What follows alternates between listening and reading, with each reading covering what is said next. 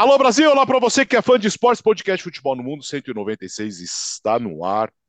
Cara, pauta cheia, hein? Muita coisa aconteceu nesse final de semana, tá só começando o ano e tanta coisa já aconteceu. Leonardo Bertozzi, Gustavo Hoffmann com a gente, é, o Biratã Leal continua passeando na América do Sul e Jean Oddi está na Itália e volta em breve. Ou em clima italiano, sei lá. E aí, Léo? Tudo bem, Alex? Tudo bem, Gustavo? Um grande abraço a vocês. Cenário novo aqui, né? Estamos de mudança, uh, sai os tijolinhos, entra o, por enquanto o guarda-roupa. Vou ver se eu consigo organizar uma coisa mais bonitinha, igual o Gustavo já tem lá na casa dele, né? Mas a gente chega lá. Para quem está vendo no YouTube, para quem está ouvindo, essa conversa não faz o menor sentido, evidentemente. mas, mas vamos juntos. É... duzentos então, né, Alex? É isso? É, é... Da, daqui a duas daqui a duas semanas. semanas. Então, exatamente. Vamos preparar alguma coisa especial aí, né? Vamos, vamos, vamos sim, vamos botar todo mundo nessa roda. Gustavo Hoffmann, como vai? Tudo bem, companheiros? Um grande abraço para vocês, um abraço para o fã de esportes. Já mudou o ano, os campeonatos já estão em ritmo pesado já aqui na Espanha, jogos grandes no final de semana. Logo, logo volta a Bundesliga também, ou seja, logo, logo a vida volta ao normal no futebol europeu também. Na Espanha, aqui na Espanha, agora tem a pausa para quatro clubes jogarem a Supercopa. La Liga não para, mas teremos jogos de Supercopa nos próximos dias na Arábia Saudita. É, que beleza. Transmissão dos canais E S P N e também no Star Plus. Tá muito frio aí, né? Fez muito frio no final de semana. Hoje não está tão frio. Eu já estou um pouco mais adaptado. Quando eu falo para você que não está tão frio, hoje está tá variando ali entre dez e doze graus. Ah, mas está ah, com sol. Com o sol, a vida é tranquila, maravilhosa. O problema é que nesse final de semana não teve sol. Ficou, tanto no sábado como no domingo, muita neblina aqui em Madrid também. Então baixou muito a temperatura, né? No, no, no horário do jogo do Atlético com o Barcelona, a temperatura, a temperatura não estava tão baixa. Estava ali na casa de dez graus, mas estava chovendo. Aí ferra tudo, né? Complica demais. Mas no sábado de manhã, que eu fui cobrir o treino do Atlético de Madrid. O Atlético de Madrid, ele tem o seu centro de treinamentos hoje em Majadahonda, que é uma cidade ao norte de Madrid, dentro da comunidade de Madrid, mas é uma cidade um pouco mais ao norte. Lá, no sábado de manhã, estava quatro graus, com garoa e neblina. Foi, foi acho que uma das coberturas nas quais eu, na, na qual eu mais passei frio. Fica a, a, a de Moscou na, no sorteio da Copa ganha, obviamente, né? Debaixo de neve, na Praça Vermelha. Mas essa tava muito, muito frio lá em Majadahonda, viu? Logo, logo o Atlético se muda, né? Eles vão construir todo o seu centro de treinamentos ali na área do, do Civitas Metropolitano, mas isso é um projeto para uns dois, três, quatro anos aí, mais ou menos. Ué, vai para a Arábia Saudita, então, fazer a Supercopa? Não, é? Tá louco, não, deixa a Arábia Saudita, né? Brincadeira, né, meu? É, de, levar uma deixa. super... De, é o terceiro ano, né? Supercopa da Espanha na Arábia Saudita, né? Que coisa absolutamente nada a ver. Com, com, nada semif- a ver. Com semifinal ainda, hein? É. Sim. Não, é... Só falta, é, só, falta eu... da, só falta da Betis e Valência, afinal. É, o mundo capitalista, né? Todo mundo quer fazer o dinheiro girar. Ô, ô Gustavo, aliás, falando de frio e chuva, né? Estamos no verão brasileiro aqui e me ajuda, né? Por favor, né? Frio e chuva aqui também. Ô, Gustavo, então, no final de semana nós tivemos o Barcelona, que venceu o Atlético fora de casa, o Real Madrid que perdeu para o Vila Real. Então o Barcelona meio que deu uma disparada na liderança, né? Abriu três pontos, né? Barcelona e Real Madrid estavam empatados em pontos. Com a derrota do Real Madrid e a vitória do Barça, o Barça abre três pontos. Detalhe que nessa, nessa ponta da tabela, a Real Sociedad chegou, a Real Sociedad se aproximou dos dois primeiros colocados também, abre vantagem para as equipes ali de baixo. A Real Sociedad, que vem fazendo um grande campeonato, ganhou nesse final de semana também. Então, assim, é, é, é uma disputa entre Real Madrid e Barcelona, e depois a gente tem uma disputa bem legal de Champions League. O Barça, começando pelo Barcelona, pela vitória contra o Atlético de Madrid. É, os primeiros vinte, vinte e poucos minutos, até saiu o gol, o gol saiu aos vinte e dois, né? O Barcelona foi o melhor time em campo. Daquela forma que a gente já esperava. Com posse de bola, se impondo, Atlético de Madrid com as suas linhas mais baixas de marcação. Teve até uma, uma, uma, um ponto curioso ali na escalação do Simeone, porque a gente já projetava uma linha de cinco defensores. Ela na prática aconteceu, mas não com o Carrasco pelo lado esquerdo, e sim com o Llorente pelo lado direito. Né? Durante o jogo, o Lorente que afundava pelo lado direito, Molina virava praticamente um terceiro zagueiro e o Carrasco ficou à frente do Reinildo, que era o lateral esquerdo. Então teve ali algumas variações, com as alterações que os dois técnicos fizeram, as equipes mudaram taticamente também durante a partida, mas o Barcelona foi melhor até marcar o seu gol. A partir do momento que sai o gol, depois da linda jogada do Pedro, a assistência do Gavi, a finalização do Dembélé, e para mim não houve falta na jogada, os jogadores do Atlético de Madrid reclamaram muito. Eu mesmo entrevistei o Reinildo depois do jogo e o Reinildo foi muito claro. Foi falta na jogada do Gavi em cima dele mesmo. O Reinildo entende que o braço do Gavi, a forma como o Gavi faz a proteção ali é falta. Nessa eu não concordo com o Reinildo. O Leonardo Gaciba, que estava na nossa transmissão, também não, não entendeu como pênalti. Enfim, mas é um lance que gera discussão, sem dúvida alguma. Depois do gol, o Atlético melhorou. O Atlético sobe as suas linhas, passa a pressionar o Barcelona. O Barça, na segunda etapa, com as primeiras trocas que o Simeone faz, consegue se recuperar, cria oportunidades, reage, mas depois o Atlético, o Simeone muda de novo a equipe, coloca o Correa em campo, faz mais algumas alterações. O time retoma o controle da partida e, na prática, o Atlético jogou mais do que o Atlético de Madrid, o Atlético jogou mais do que o Barcelona, na minha opinião.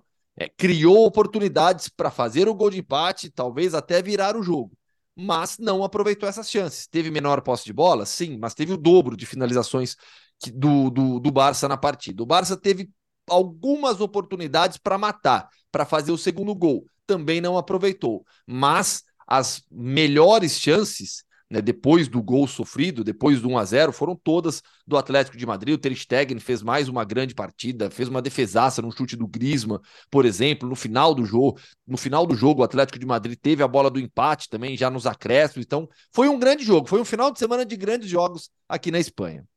É, eu, eu tento, assim, você olha pra tabela, cara, que o Atlético de Madrid não tá nem perto de onde gostaria de estar, pra começar, dentro da zona de Champions League.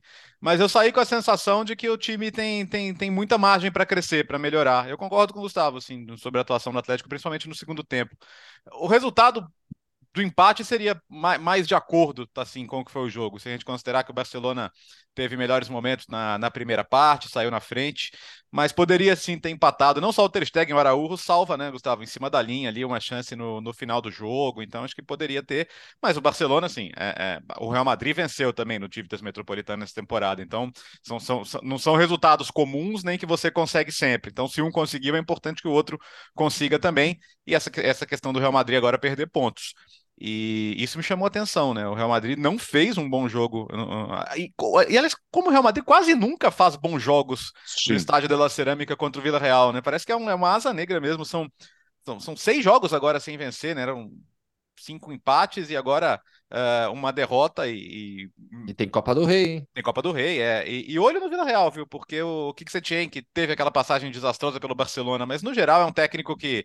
que tem capacidade, tem qualidade, tá começando a arrumar a casa, o time tá ganhando, uh, tá ganhando corpo, recuperando alguns jogadores lesionados, pode ser um time pra gente prestar atenção nessa segunda parte de temporada, mas é, do, do lado do Real Madrid, é, o lado histórico, né, Gustavo? cento e vinte e um anos de história, primeira vez sem um espanhol entre os titulares, muito marcante, muita gente até imaginava que o Lucas Vázquez, na ausência do Carvajal, fosse jogar, mas ele começou com o Militão. Até depois do jogo falou, olha, o Militão jogou ali na Copa, jogou bem, não tem por que não colocar o Militão ali. O problema do jogo não foi usar o Militão do lado direito. E outro ponto foi ele colocar o Rodrigo mais perto do Vinícius, né? Isso, isso chamou atenção, mais uma vez.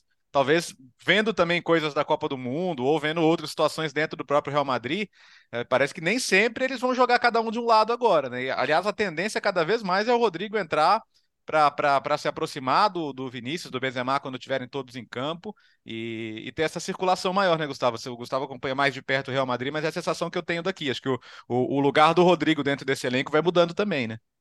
Pois é, até a, a nossa companheira da T N T Sports, a Tati Mantovani, né, na, na coletiva prévia ao jogo contra o Vila Real, ela perguntou para o Ancelotti sobre o Rodrigo, né, essa, e a resposta do, do, do Ancelotti, ela...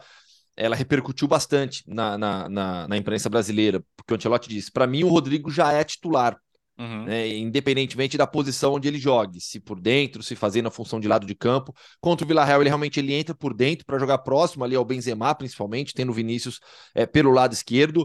É, e o Ancelotti falou, ah, eu vejo, vejo o Rodrigo como titular, já já como titular, mas na prática, o, quando, quando tem que escolher onze, Quando tem que escolher onze, o, o Ancelotti ainda tira o Rodrigo. Sim. O time titular ideal na cabeça do Ancelotti, com, com Modric, Kroos e Tchouameni.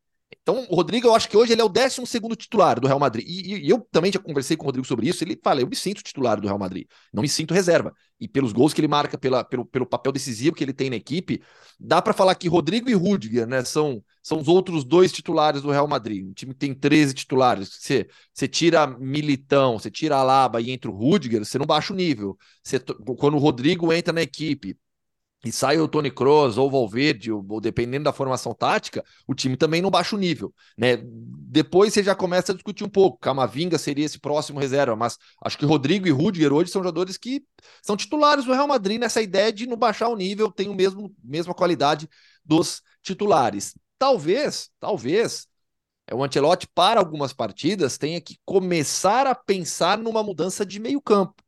Eu acho que a temporada do Toni Kroos já não é a mesma de outras. O Modric é um jogador que, que ele é indiscutível pelo talento, pela liderança, tudo que ele entrega em campo, mas ele costuma, o Ancelotti costuma, costuma tirar o Modric nos segundos tempos, né, por conta da questão física. Então eu acho que para algumas partidas, talvez o Ancelotti já tenha que pensar em, em uma sequência maior com o Rodrigo, Benzema e Vinícius, e no meio de campo o Valverde, e aí alternando o Modric ou o Kroos com o Tchouameni, que é indiscutível na função de primeiro homem de meio campo. É, o, o, o, é curioso que o Real Madrid, na temporada em que contrata o Tchouameni para ser a opção ao Casemiro, que por tantos anos não teve, o Casemiro sai. Então hoje o Real Madrid de novo não tem um reserva para a primeira função de meio campo, né? O, o, o Ancelotti trabalha com o Kroos como reserva, como primeiro reserva ali para o Tchouameni. Mas, e só um parênteses de La Liga, Gustavo, rapidinho, rapidinho.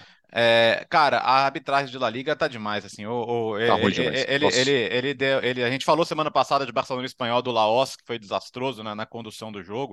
Uh, agora, esses pênaltis do Vila Real e Real Madrid, pelo amor de Deus, né, o Juru tá correndo, a bola... Uh, isso aconteceu na Copa do Mundo no Brasil e Croácia, e, e mesmo sendo um lance que seria a favor da seleção brasileira, a gente, a maioria das pessoas entendeu que, pô, você não marca um pênalti no lance assim, o cara tá correndo, a bola cai no braço dele. E ele deu o pênalti. Um desviozinho, né? É, não, cara, foi uma coisa ridícula. E, e depois o outro lance também, o Alaba tá caindo. Como é que ele vai cair sem colocar a mão no chão? E ele tenta ainda recolher, é, né? É, sim, exato. Então, quer dizer, e aí uma, uma coisa compensa a outra e tal. Enfim, desculpa te interromper, mas fiquei, fiquei revoltado com isso, cara. Não, mas foi bom se falar, porque realmente foram é. dois pênaltis que, nossa, é... é, é... Ficar marcando pênalti assim é, é inacreditável, realmente. Mas, assim, queria reforçar também o que você disse, Bertozzi, sobre o Vila Real. Uhum. Né? Uma boa sequência de vitórias agora com o Kik Setien. É, o Gerard Moreno, melhor fisicamente, sofreu muito na parte física no início de temporada e ele é fundamental para o Vila Real. Parejo voltando a jogar em um nível mais alto. É, o, o Pino, bem demais, bem demais. Sempre uma opção de velocidade, um contra um pelo lado do campo. Então, o Vila Real é um time que, que vai brigar por Champions League. E essa briga é muito legal. Real Sociedad, Betis, Vila Real, Atlético de Madrid, Atlético Bilbao que vai jogar na rodada ainda. Sim, você tem uma briga muito boa por Champions League e uma briga aberta pelo Campeonato Espanhol, porque é, é, o Real Madrid teve aquela baita sequência de vitórias no início, mas não é um time que sobra, assim como não é o Barcelona, que hoje tem três pontos de vantagem. O Barcelona, a gente acabou de falar aqui, o Barcelona tem sofrido muito para matar os jogos, para transformar as suas chances de gol em gols. Depende muito do Lewandowski. O Lewandowski não esteve contra o Atlético. De qualquer modo, você tem que valorizar isso também, né? O Barça ganha do Atlético de Madrid no Civitas Metropolitano sem o Robert Lewandowski. É, mas era uma rodada difícil, né? Que tudo podia acontecer para os dois, né? Então, não, perder para o Vila Real, perder para o Vila Real, perder para o Atlético de Madrid também não era nem um pouco absurdo, né, Léo? Não, então, acho que nesse aspecto, a rodada para o Barcelona é excelente, né? Sim. É, sem, sem Lewandowski, fora de casa contra o Atlético de Madrid, que teve chance pelo menos para empatar o jogo. Acho que são três pontos que você não... Uh, sabe a planilha de começo de campeonato? Que você fala aqui, três, aqui, talvez um ou zero. É, esses, são, esses são três pontos que, que fazem muita diferença. E queira ou não, cara, o Barcelona tá aí, tá brigando, né? Tá... mais uma vez acabou não indo bem na Champions League, mais uma vez vai ter que conciliar com a Liga Europa, e, e é mais um motivo para entender que acho que força total aí na briga por recuperar o título de La Liga, que eu acho que seria um, um bom resultado para a temporada, né? Uma temporada que ainda é parte de uma reconstrução do, do Barça em relação ao elenco e, e futuro. Alex, oi. Posso só, como destaque final, então, da, uhum. falar da Real Sociedad, que eu dei a pincelada Sim. ali no início, né? De novo, uma temporada fortíssima da Real Sociedad. A Real Sociedad tem trinta e dois pontos em dezesseis rodadas, é a terceira colocada, é, equipe comandada pelo Emmanuel Alguacil, que tá lá faz uma eternidade. No final de semana, o Cubo jogou demais, Davi Silva marcou gol, é Sorloth fez o segundo, o Davi Silva, é, o Davi Silva ele passa por uma situação similar à do, à do, do, do Modric, né? Onde ele joga ele é aplaudido, né? Isso é legal do torcedor aqui da Espanha, o torcedor espanhol ele tem reconhecido muito é, esses jogadores. Você não sabe até quando esses jogadores estarão por aí, mas então sempre que o, que o, que o, o, o Davi Silva, o Modric joga, a torcida adversária aplaude. Isso aconteceu com o Davi Silva também, que marcou. A equipe venceu o Almeria por dois a zero fora de casa, está de novo com uma campanha muito, muito forte. A Real Sociedad é, um, é candidatíssima a estar na próxima Champions League. Uh, e na França, o Didier Deschamps renovou e vai continuar na seleção francesa. Confesso que eu esperava pelo menos uma mudança a curto prazo, né, Léo? É... Quatro Copas, né? Se chegar a vinte e seis, né? quatorze, dezoito, vinte e dois, vinte e seis. É... Chegando a um título, uma final, uma quarta de final. É... Vamos ver agora na próxima Euro como vai ser.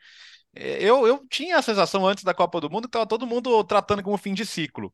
Mas aí a França pega uma seleção bem desfalcada, chega a uma final de Copa e, pô, perdeu a final nos pênaltis, né? Podia ter sido bicampeã do mundo, né? Ou tri, se você considerar o não consecutivo. E, e, e queira ou não, assim, tirando o caso Benzema, os jogadores me parecem muito, muito contentes com o trabalho e muito à vontade na seleção. Aliás, talvez a maneira que ele lidou com o caso Benzema tivesse a ver Sim. com deixar todo mundo contente, né? Então é um cara que já mostrou que privilegia o grupo acima do individual e que é capaz de adaptar o time a, a dificuldades. Tanto que a França vai perdendo peças, perdendo peças e, e dentro da Copa do Mundo ele vai conseguindo achar boas soluções e, e potencializar os jogadores. A, a questão é, é que, assim, claramente o, o Zidane estava esperando, né? O Zidane recusou ofertas de clubes, o Zidane estava em casa quietinho, é, ele certamente não tirou da cabeça, certamente ele ouviu de alguém que, cara, é, tem tudo para ser você. E aí vem essa, essa frase super insensível do presidente da federação, falando, ah, se ele me ligasse eu não ia nem atender. É, e, ah, ia falar o quê? Ah, não, obrigado, mas não vai ser você. A gente está falando, primeiro que a gente está falando de, de uma pessoa, né? E ninguém fala assim, e, e não tem nenhum motivo para você não atender alguém. É, ainda mais nesse, nesse tipo de relação é absolutamente profissional. E segundo que, cara, não mexe com o Zidane, né, cara? Entendeu? É, tamo, o, quem, quem fez mais pela história do futebol francês? O senhor presidente da federação, Noël Le Graët, ou, ou o Zinedine Zidane? Um dos melhores jogadores da história do futebol. Na cabeça do Le Graët, ele, ele fez mais que o Zidane. Pode cabeça, ter certeza. É, é então. Pode ah, ter então, certeza. Assim, esse, esse é um cara que, enquanto outras federações europeias se colocavam sobre a situação do Qatar, ele falava não tem nada a ver com isso, eu só falo de futebol, é, que minimizou situações de racismo e homofobia dentro do futebol francês. É, o, o Mbappé chegou a ficar bravo com ele, né? Que o Mbappé falou, olha, muitas das críticas que eu recebi depois da Euro de vinte, de vinte, que foi em vinte e um, pênalti contra a Suíça e tal, foram carregadas de racismo, e eu pensei em sair da seleção. E o que, que ele falou? Não, não tem nada a ver com racismo, pô, não viaja e tal, umas coisas assim, entendeu? Então, é, é um dirigente, assim, além de muitas, dúvidas, muitas investigações sobre assédio moral dentro da federação, até sexual, é um desses dirigentes que não fazem nenhum tipo de bem ao futebol, né? Se a França é, chega onde chegou é por causa do, do, da capacidade dos seus futebolistas e dos seus treinadores.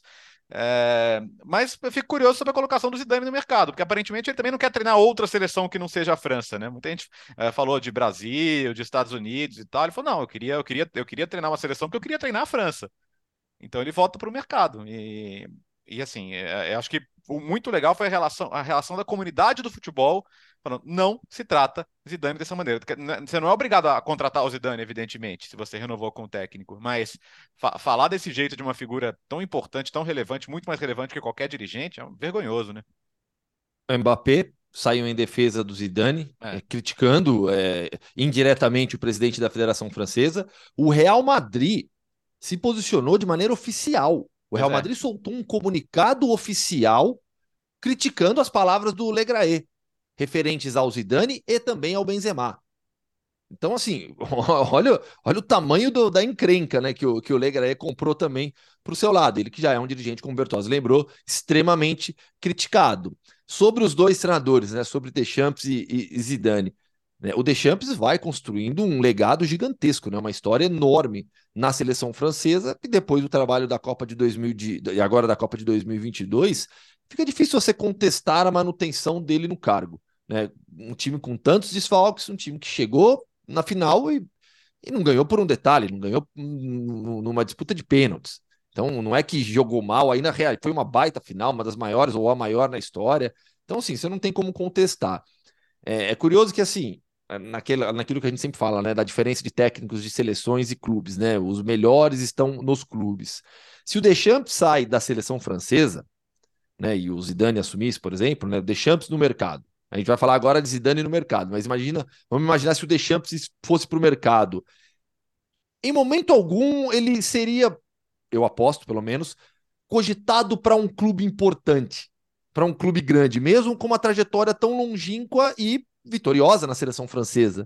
Eu, pelo menos, vejo dessa maneira. Eu não, não, não consigo imaginar o Deschamps no mercado e, de imediato, clubes importantes das ligas europeias grandes cogitando o nome dele, né? Com o Zidane, agora, eu acho que a situação é diferente. O Zidane, sim. O Zidane voltando efetivamente ao mercado, porque ele já estava, mas agora, mas ele estava ali no, na, na, na, guardado na geladeira, né? Ele, ele se colocou na geladeira, falou, eu vou ficar aqui porque não me interessa agora assumir um clube porque eu tô de olho na seleção francesa. E a gente dava, a gente realmente parecia que era ciclo, final de ciclo pro, pro Deschamps e início pro Zidane. E eu imaginava final de ciclo pro, pro Deschamps, mesmo com, com, com uma boa campanha, partindo dele, falando, não, acho que agora acabou, tô, mas em momento algum, pelo jeito, isso, isso foi, foi cogitado. O próprio Le Graët falou isso, né, que em, que ele não, não pensou em momento algum em, em, em, em não ter mais o Deschamps à frente da, da seleção francesa. Sobre o Zidane, acho que agora é para a próxima temporada, né? Para assumir um projeto em início de temporada,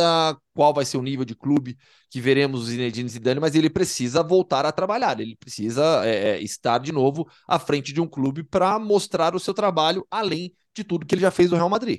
O peso o da imagem... É só, né, até hoje. Sim, o peso da imagem é muito importante nessa, nessa comparação que o Gustavo fez, né? Porque você não consegue imaginar o Deschamps num time grande, mas enxerga o Zidane, mas é o peso da imagem, né? E também é do, louco, histórico, né? É, do histórico no clube, né? Um cara que ganha, ganha a Champions League que ele ganhou, né?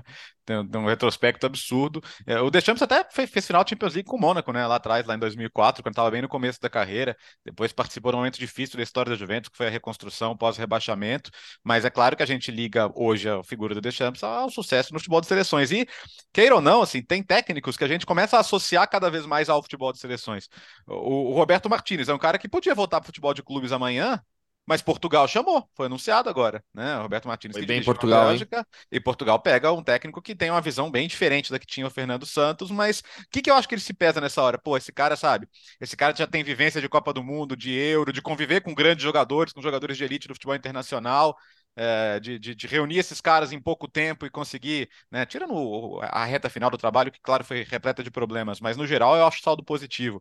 Então assim, acho que a, a marca técnico de seleção, cada vez mais ela pega, né? E, olha, e o Gustavo tá, bem... olha. olha o Gustavo é, Hoffmann. É minha ah, câmera, é... para quem tá no YouTube, eu não sei o que tá acontecendo está branco, com a minha câmera. Você mas está o mais importante, é, não, aí eu saio, volto ah, aqui boa. E dá tudo certo. Parece mas mangá. O mais importante é o áudio, né? Estamos é, em um podcast, isso. Então o áudio, o áudio é o mais importante, o áudio tá limpo, tá bonito. Então, beleza.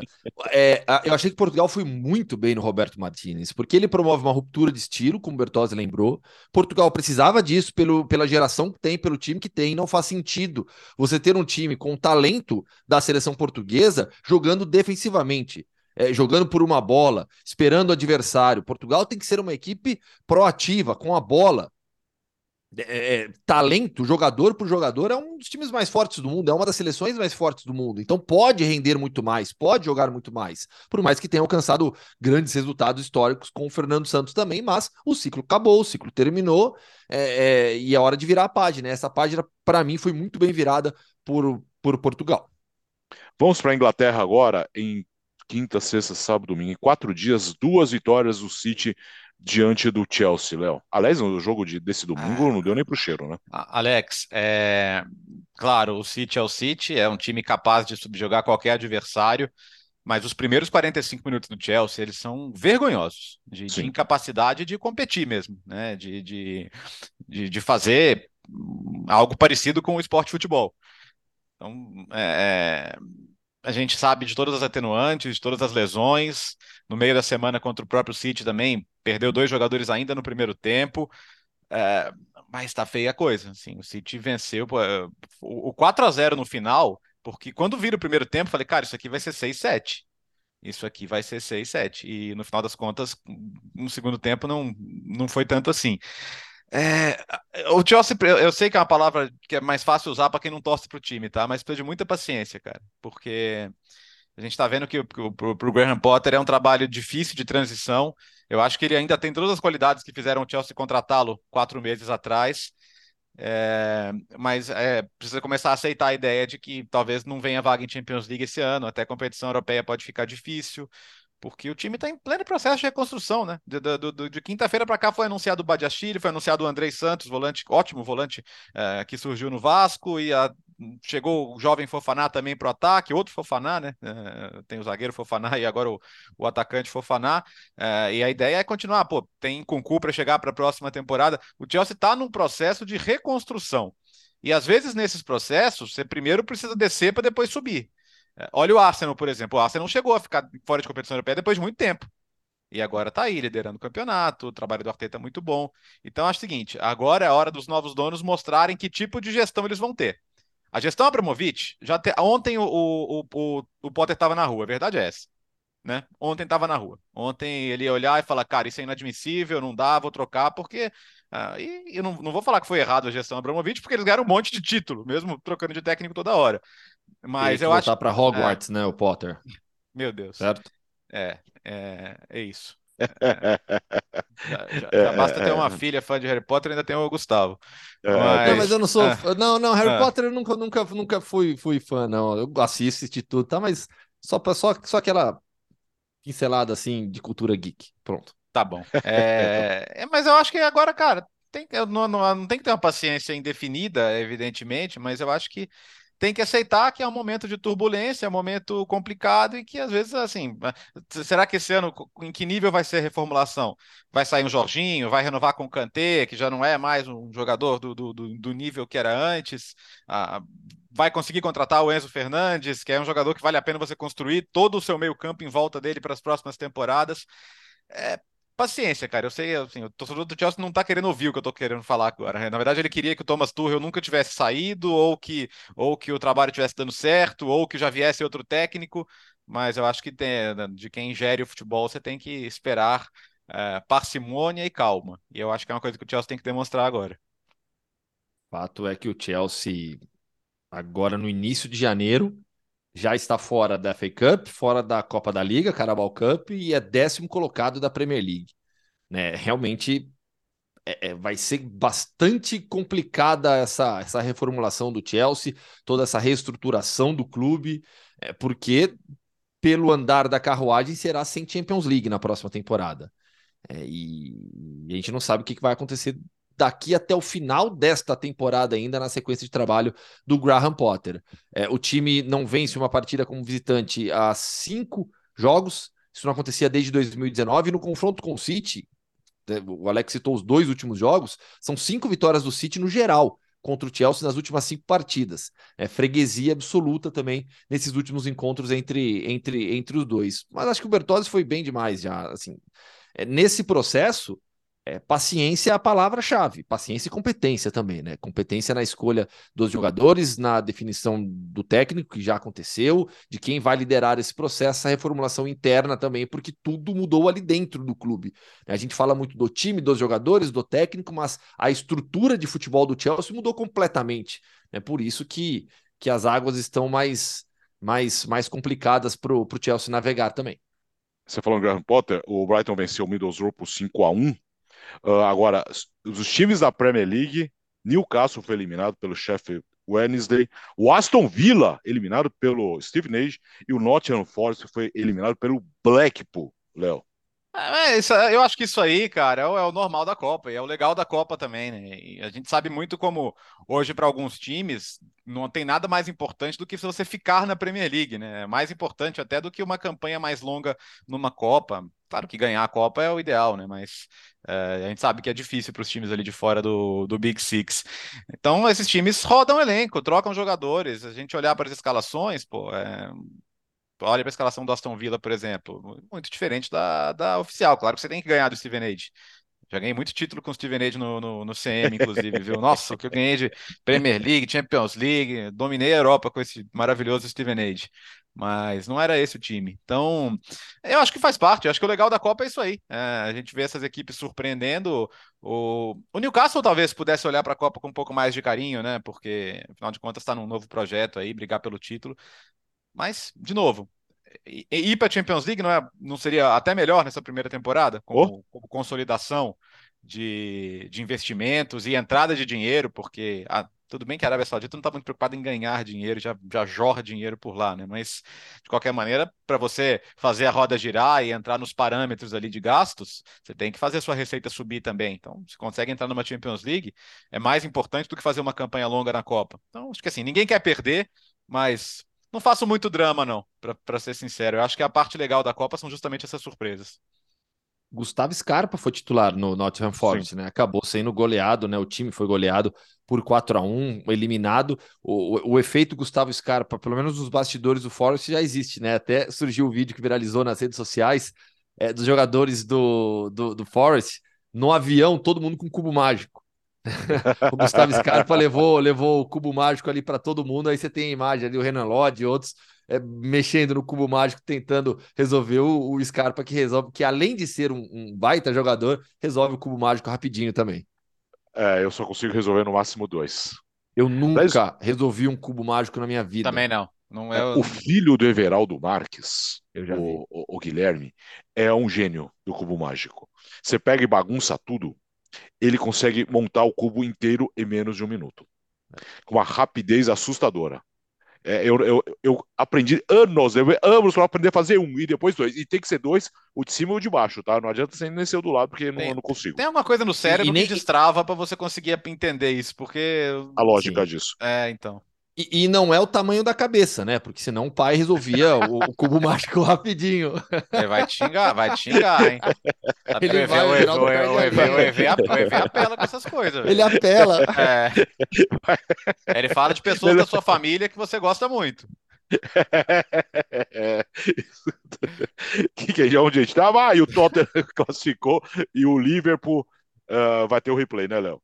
Vai ter o replay com o Wolverhampton, né? Conseguiu virar, mas tomou o empate no final das contas, dois a dois. O Liverpool tá numa temporadinha esquisita, né? Não consegue ter uma sequência ali de jogos uh, de, de bom nível. A gente abordou isso aqui em, em, em outras edições do podcast, mas foi um dos jogos mais legais aí da rodada, né? Esse, esse... Porque, queira ou não, quando conseguiu a virada dois a um, falou, agora já era, né? E, com, com, com o gol do Salah no comecinho do segundo tempo. Mas aí o glorioso Hwang Hee-chan empatou e vai ter replay. Cara, o replay em dois mil e vinte e três ainda acho muito bizarro, porque a gente fala tanto de calendário e, e, e tem que enfiar jogo em algum lugar. Acho que tudo bem que a história é bacana, mas se você quisesse manter isso só para até a segunda fase, quando não entram os times de Premier League e Championship, né, que tem calendários um pouco mais tranquilos, mas é, eu sei pela tradição é legal e esses times ganham dinheiro bom até com isso, uh, mas acho que a gente podia resolver tudo no dia já, né? É, resolve logo e acaba. Vamos para a Itália agora? Ah, é... Itália! O Napoli é o campeão vai, de inverno. Ganhou campeão da de inverno. E garantiu o título, né, Léo? noventa campeonatos de pontos corridos, cinquenta e oito vezes o time que virou o turno na frente foi campeão, ou seja, tá quase, quase dois terços aí dos casos. Então, pela estatística, o Napoli tem mais chance agora de ser campeão do que de não ser. Até porque não é só que é líder, mas tem uma boa vantagem de sete pontos, faltando duas rodadas. Ah, mas pode comemorar? Sexta tem Napoli e Juventus. Eu acho que esse é o jogo. A Juventus ganhou de novo. A gente não sabe explicar como, mas Choradinho ganhou de novo. de novo. É, mas é um a zerinho, cara. Um a zerinho. A Juventus não leva gol desde a nona rodada. De lá pra cá são sete, oito jogos, oito vitórias, nenhum gol sofrido. O Allegri com a defesa de três, ele arrumou a casa. É, é, você tem jogadores para voltar. Até o Di Maria jogou, um milagre, né? O, o Pogba tá aí para voltar também. Chiesa já voltou e deu assistência pro gol do Danilo. E o Chiesa é um super valor agregado pro time.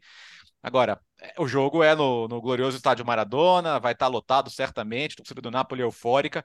Era importante o Napoli responder a derrota para a Inter, porque já começou. Ah, o Napoli vai pipocar, que pipipi, babá, babá, babá. Calma, gente. É uma derrota para a Inter. Perder para a Inter em Milão também não, não acaba o mundo, né? A Inter jogou melhor, mereceu vencer, ponto.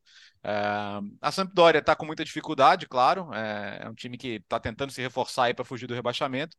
É, mas o Napoli venceu com, com tranquilidade. O Osimhen jogando muito bem, né? Fez o gol, cavou a expulsão do Rincón. É, teve envolvido na maior parte das jogadas perigosas. Claro que ele não voltou tão bem da parada, teve uma lesão antes da Copa, voltou. Eu acho normal também, porque ele deixa de ser a surpresa do campeonato para ser um dos jogadores mais visados do campeonato. Então os adversários vão, vão entender mais como ele joga e procurar maneiras de, de, de como marcá-lo, de como limitá-lo. Mas pelo talento que ele tem, eu acho que ele vai continuar sendo importante. E, e venceu bem. E a rodada não podia ser melhor em relação a, a, ao Napoli para Inter e Milan, porque os dois conseguiram... Cara... A Inter tomou o empate do Monza, tudo bem que a Inter reclama de arbitragem no lance de um possível terceiro gol e podia ter ganhado o jogo, mas mesmo assim, tá ganhando do Monza, finalzinho do jogo, não toma o empate. E o Milan contra a Roma, idem, né? O Milan, o Milan, ganhando, zero, né? O Milan ganhando bem da Roma, com, com, com Tonali bem, com Rafael Leão bem, para variar. Aí você toma, você toma um gol de bola aérea, você toma um gol de bolô na área no final, nos acréscimos. É, então faltou muita maturidade, faltou concentração.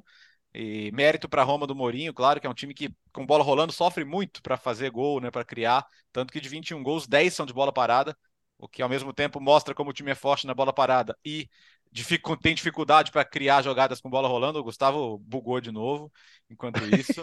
é, mas é, só não foi perfeita a rodada para o Napoli, porque a Juventus ganhou no finalzinho, mas ainda assim, bom, eu acho que o Napoli e Juventus vai dizer muito, mas tem briga. É que é, era importante para o Napoli calar um pouquinho essa, essa ideia de que, nossa, agora vai desandar. Calma. Não foi brilhante não, mas venceu bem, dois a zero, e pode festejar este título simbólico aí de campeão de inverno. Lembrando que na última temporada em que a Argentina foi campeã do mundo, foi o primeiro scudetto do Napoli antes da, de dois mil e vinte e dois, né?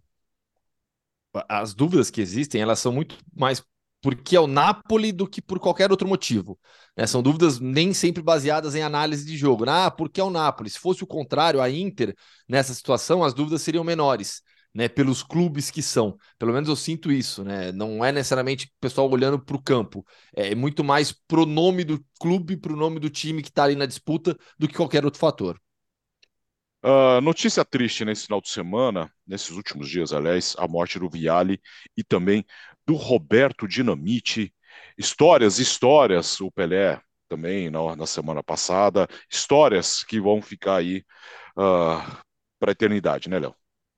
Ah, vão ficar, sem dúvida nenhuma. E quando a gente fala de, de, de perdas importantes, cara, é, dependendo do que você acredite, né, o famoso time do céu, pô, somar Vialli e Dinamite, cara.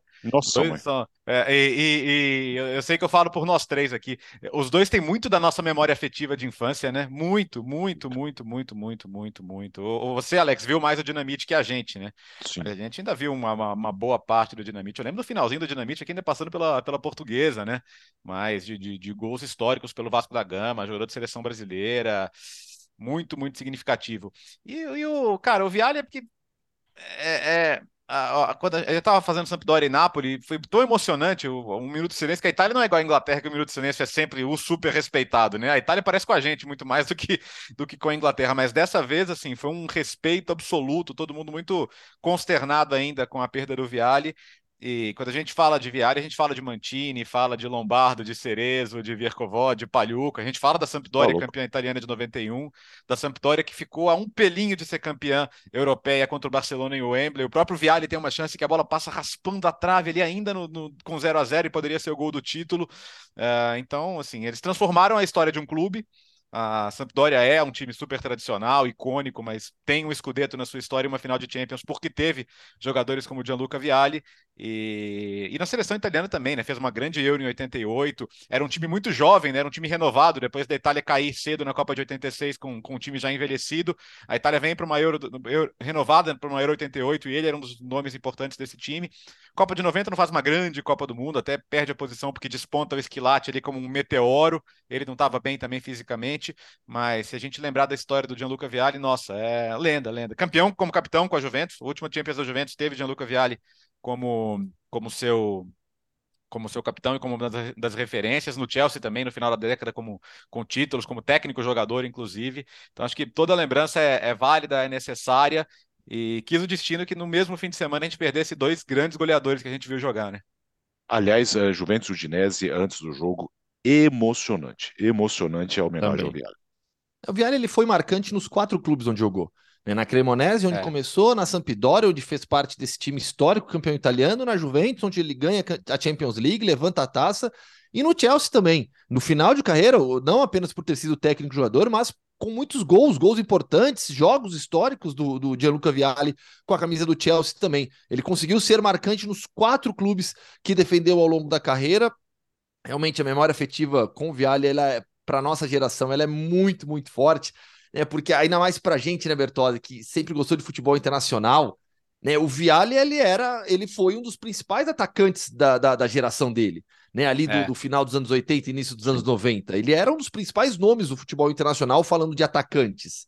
É, e vai pra aí, sai da Sampdoria campeã, vai jogar na Juventus, pô. Então, assim, e, e atacante da seleção italiana, então ele... ele a, a, e é legal, né, Gustavo, que ele, ele, ele pega, na Juventus ele pega o auge do Baggio e, e o surgimento do Del Piero. Né? Então é, é, é, bem, é bem legal esse momento também. E, e com o Mantini foram os gêmeos do gol, né? Como eles foram apelidados. E nesse finalzinho ele, ele entrou para a comissão técnica do Mantini e tem, tem, tem uma imagem dele virado de costas para os pênaltis no Itália e Inglaterra que é muito, muito, muito bonita, muito marcante. E o abraço dos dois também.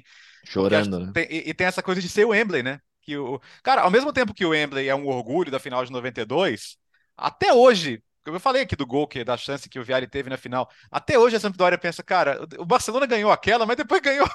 O Barcelona é, mas... ganhou outras, pô. Foi a primeira do Barcelona também, né? Seria a primeira de qualquer uma das duas, mas para a Sampdoria talvez tenha sido a última chance, né? Então acho que voltar ao Wembley e ter essa alegria com a seleção foi muito especial para eles.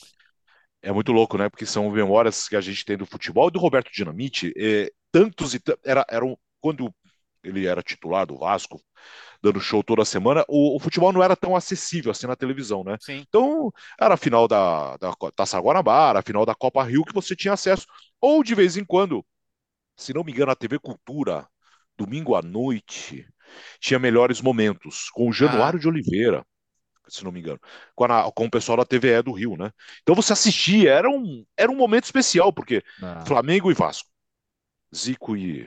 Roberto Dinamite, sei lá, Flamengo, Fluminense e Vasco, aí você tinha Paulo Vitor, você tinha Assis, você tinha Washington, então era sempre um grande momento você assistir, como no final de semana também aqui em São Paulo, no Campeonato Paulista, você tinha toda semana grandes clássicos, né? Diferente das tabelas, não era, a tabela não era tão, tão dividida assim, então era um é. grande prazer você poder assistir e ter acesso de vez em quando a um clássico paulista e depois à noite assistir um, um Campeonato Carioca com Roberto Dinamite, com Zico, enfim.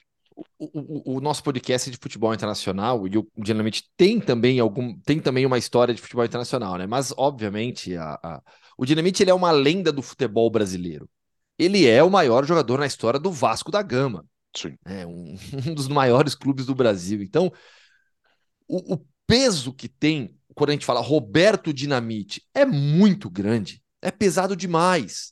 Arrepia, arrepia de, de, de, de pensar nisso, né? No que, no que é o Roberto Dinamite na história do futebol brasileiro, o que ele representa para o Vasco da Gama, é, a importância dele na vida de milhões de pessoas, de milhões de pessoas que cresceram amando, idolatrando o Roberto Dinamite, que depois se tornou presidente do Vasco da Gama também, toda a sua vida ligada ao clube. E no futebol internacional, o Roberto ele teve uma passagem rápida pelo Barcelona. Pouca gente sabe até. É, na metade da temporada de setenta e nove, oitenta, o Barcelona vivendo uma crise, vestiário rachado, até quem, quem, quem, quem nos contou essa história com mais detalhes foi o Jordi Blanco, que é correspondente da E S P N em Barcelona, jornalista catalão das antigas, conhece todos os detalhes históricos do Barcelona. E aí ontem lá no, no Civitas Metropolitano ele contou essa história para mim e para o André Linares, que quando o Barcelona contrata o Roberto Dinamite, na época, o Juan Figuer, Juan Figuer já, hein, já atuando, setenta e nove, oitenta a temporada, ele falou pro, pro, pro Barcelona, olha, é craque, joga muito, vai meter gol onde você quiser, mas não contrate agora. Não o tire do Rio de Janeiro, do calor de quarenta graus, onde ele está bem com a sua família, no clube onde ele é idolatrado, e o traga aqui para Barcelona no atual frio. E aí o detalhe histórico, que o Jordi se lembra, porque o Jordi já trabalhava nessa época. Foi um dos invernos mais rigorosos de Barcelona. na virada ali de setenta e nove para oitenta. Mesmo assim, o clube decide, contrata o Roberto Dinamite, o Mundo Deportivo faz uma capa histórica, chegou o craque, aqui na Espanha ele era Roberto Dinamita, né, pela tradução da palavra, só que, só que o Dinamite infelizmente não se adapta. Ele fica apenas três meses em Barcelona, vivendo com a esposa em um hotel ao lado do Camp Nou. Pelos relatos do Jordi Blanco, a esposa praticamente não saía do hotel, o Dinamite saía do hotel pro treino, do treino pro hotel, do hotel pro jogo, do jogo pro hotel, e acabou vivendo um momento muito ruim na Catalunha. O Barcelona, que investiu é, cerca de oitocentos, novecentos mil dólares na época, uma fortuna, uma fortuna naquela época, acabou negociando de volta o Dinamite por menos da metade do valor, justamente porque ele não conseguiu se adaptar. Ele estreia metendo dois gols contra o Almeria, mas depois cai de produção, não consegue mais jogar, foram apenas onze jogos e três gols do, do Roberto Dinamite, que no Barcelona acabou não dando certo. No Vasco e no futebol brasileiro entrou para toda a eternidade. Numa das últimas internações, Roberto, é, o Lédio Carmona pediu para que alguns companheiros escrevessem uma cartinha.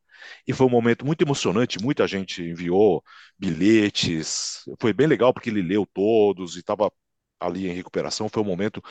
Bem legal, Lédio, está sempre ouvindo com a gente uh, aqui no podcast. Valeu, valeu, valeu. Uh, e a Eredivisie está de volta, depois da pausa, e os três líderes, ou os três da ponta, brigando pelo título ali, nenhum venceu, né, Gustavo? Pois é, vamos repassar um pouco a rodada de volta da Eredivisie, porque teremos uma disputa, ao menos promete, uma disputa bem legal de título no Campeonato Holandês até o final. Rodada, rodada quinze aconteceu nesse, nesse final de semana, a volta do Campeonato Holandês, lembrando que na Holanda são dezoito times, são, são dois a menos do que na Premier League, é como na Bundesliga, né? São dezoito, são, são trinta e quatro rodadas no total. Aconteceu a rodada quinze nesse final de semana. O Twente fez dois a zero no Emmen, o Valk, que ficou no zero a zero, o R K C Valk com o Heerenveen, o A Z Alkmaar empatou com o Vitesse em um a um, Fortuna Sittard perdeu por dois a zero para o Go Ahead Eagles. O P S V Eindhoven, jogando contra o Sparta Rotterdam, não saiu do zero a zero. O Feyenoord, fora de casa, contra o Utrecht, ficou no empate em um a um. E o Ajax, também fora de casa, ficou no empate com o N E C Nijmegen em um a um. E aí, por fim, o Volendam fez três a zero no Cambuur e o Groningen perdeu fora de casa para o Excelsior por um a zero. Como é que está a tabela do Campeonato Holandês nesse momento, depois de quinze rodadas? O Feyenoord, que o Biratan Leal, façamos justiça, apontou como favorito aqui, Na, na, na, nas nossas é análises de início de temporada. O Feyenoord lidera com trinta e quatro pontos, seguido pelo Ajax, ou como prefere Alex Tseng, Ajax, Ajax, com trinta e um pontos, e o P S V, que também tem trinta e um. O Twente foi o único que se aproximou, foi o único que venceu ali da parte de cima, e foi para trinta pontos, se igualando ao A Z Alkmaar. Então, hoje, temos uma diferença de apenas quatro pontos do primeiro para o quinto colocado depois de quinze rodadas no Campeonato Holandês. Então, promete uma disputa bem interessante até o final. O Ajax, todo mundo se lembra, passou por, por, por um desmanche, perdeu o técnico, perdeu jogadores, foram vários que saíram. O P S V apontava como um time mais forte, mas se mantém nessa, nessa equilibrada disputa com o Feyenoord também. Eu acho que a gente tem que ficar muito atento a, ao técnico do Feyenoord, do Arne Slot, que não é o Slot dos Goonies. Os Goonies são do seu tempo, né? Mais que, mais que Harry Olha Potter, aí, cultura né, geek. Gustavo? Mais é, cultura é. geek. É, não, é, não, eu lembro do... do, do, do eu lembro muito, claro. É. Não é esse Slot, não. Mas, ó, é, esse cara tem uma carreira ainda iniciante, né? quarenta e quatro anos, mas no A Z era aquela temporada cancelada pela Covid, que, que, pela COVID, que eles estavam atrás do Ajax só pelo saldo, né? O campeonato ficou sem campeão, mas eles estavam brigando pelo título.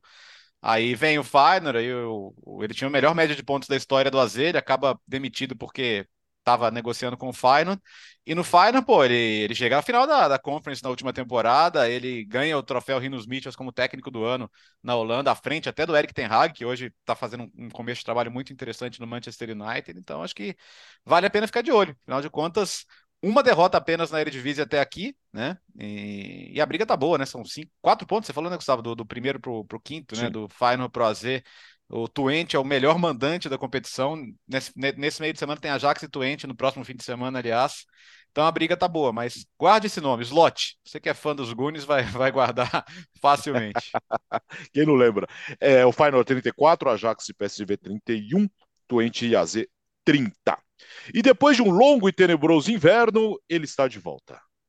Ele está de volta. Quanto tempo não ouvimos a vinheta do Gustavo, Léo? Ah, então hoje vai ser especial, né? Porque ele vem diretamente do Bósforo. Do Bósforo. Com o Mundo Hoffmann.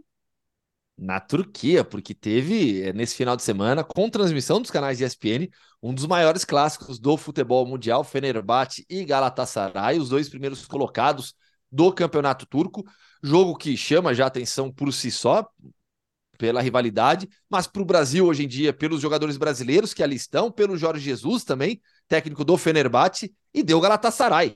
três a zero, foi um grande jogo do Galatasaray, abriu agora quatro pontos de vantagem sobre o, Fener, sobre o Fenerbahçe, trinta e nove a trinta e cinco pontos. O Sérgio Oliveira, meio-campista português do Galatasaray, foi um dos destaques da partida, ele que faz um a zero, inclusive ele abre o placar para o Galatasaray no primeiro tempo, ainda aos trinta e dois minutos. Depois é, sai o segundo gol com o Mohamed Kerem aos trinta e três minutos e o Icardi, nos acréscimos, define o jogo já com, com o Galatasaray, com um jogador a mais, o Kavet foi expulso. O pessoal sempre gosta muito das escalações dessas da, da, das equipes, o Mundo Hoffmann também, o pessoal sempre cobra, ah, quem tá jogando lá, quem, quem, quem começou jogando, vamos lá, no, no Fenerbahçe, vou só passar alguns dos, dos destaques, dos brasileiros, Gustavo Henrique e o William Arão começaram jogando, o Batshuayi foi o titular no comando de ataque, depois entrou o Ener Valencia, que fez uma baita Copa do Mundo, ele começou no banco de reservas.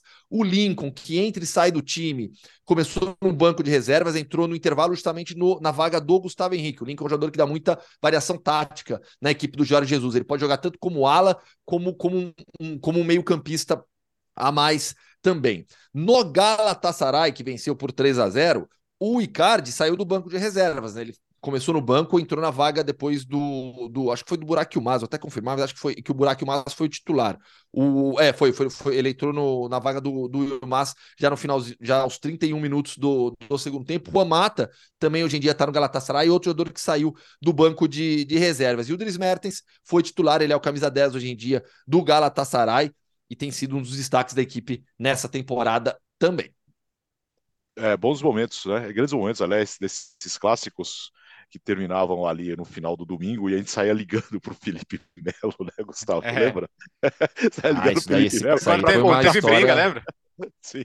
Pô, isso daí foi Algumas, uma transmissão né? que... Dá para contar a história? Dá, né? Ainda tá... Dá, tá... Dá, dá.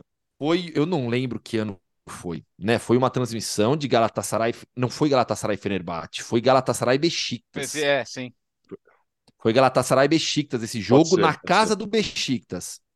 Tá, que deu uma confusão gigantesca, é aquele jogo no qual as imagens mostram o Felipe Melo aparentemente cuspindo em um jogador do Beşiktaş. Mas na imagem você realmente não vê um cuspe saindo, você vê todo o movimento, mas você não vê cuspe nenhum. Ah, né? E a gente falou agradável. sobre isso. É, mas a gente é. falou sobre isso na transmissão, explicou tal, e aí depois do jogo, o... eu conversei com o Felipe Melo, né? o, o assessor dele me procurou, falando que o Felipe queria, queria conversar para explicar o que aconteceu. E falou realmente que, olha, não cuspi. Quando eu cheguei em casa, a minha esposa perguntou o que, que você fez, está todo mundo falando nas redes sociais.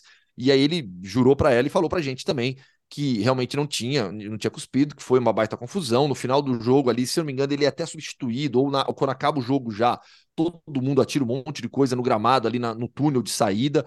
Foi mais um daqueles clássicos tensos, né? E teve essa história... É especial ali com, com o Felipe Melo também, ele que foi muito ídolo com o Galata, no Galatasaray, camisa que eu estou vestindo agora, para quem está nos acompanhando pelo YouTube, ó, camisa das antigas do Galatasaray, nossa, onde Capone, Tafarel fizeram história. Grande abraço. É nossa, é no, Fábio, é a nossa, Fábio é Luciano, nossa... Capita, Alex, grande abraço, Alex. Tamo junto, hein? Ó, ó, ó, o Gustavo de novo. Olha lá, eles me derrubaram de aqui, é. Ó, o Gustavo de novo. É, é, é Alex, nossa... Alex. O Alex e o, e, o, e o Fábio contam cada história, né? Não, não, eles falam que, que o bicho lá pega, cara. Até para ir em shopping mesmo é, é difícil. A nossa Série A brilhando, né? O Mertens, lenda do Napoli, fazendo bonito. Depois teve Icardi, Torreira. Foi, foi, foi bonita aí a vitória do, do Galatasaray. É isso. Terminou o podcast Futebol no Mundo. Esta segunda-feira, cento e noventa e seis. Fim de semana bastante agitado na Europa. Quinta-feira estaremos de volta. Valeu, Léo. Valeu, turma. Grande abraço. Uh, aliás, antes que eu esqueça, uh, podcast Futebol no Mundo duzentos, tem o último dia, dia da janela de transferências, no dia trinta e um de janeiro, programas especiais que você vai acompanhar com a gente. Valeu, Gustavo! Valeu, um grande abraço, até a próxima. E sempre agradecendo a sua audiência, o podcast Futebol no Mundo é um dos mais ouvidos do Brasil, graças a você. A sua, a sua audiência, a sua parceria sempre com toda a nossa turma aqui, por isso que fazemos com tanto carinho para você. Valeu, boa semana e quinta-feira tem mais.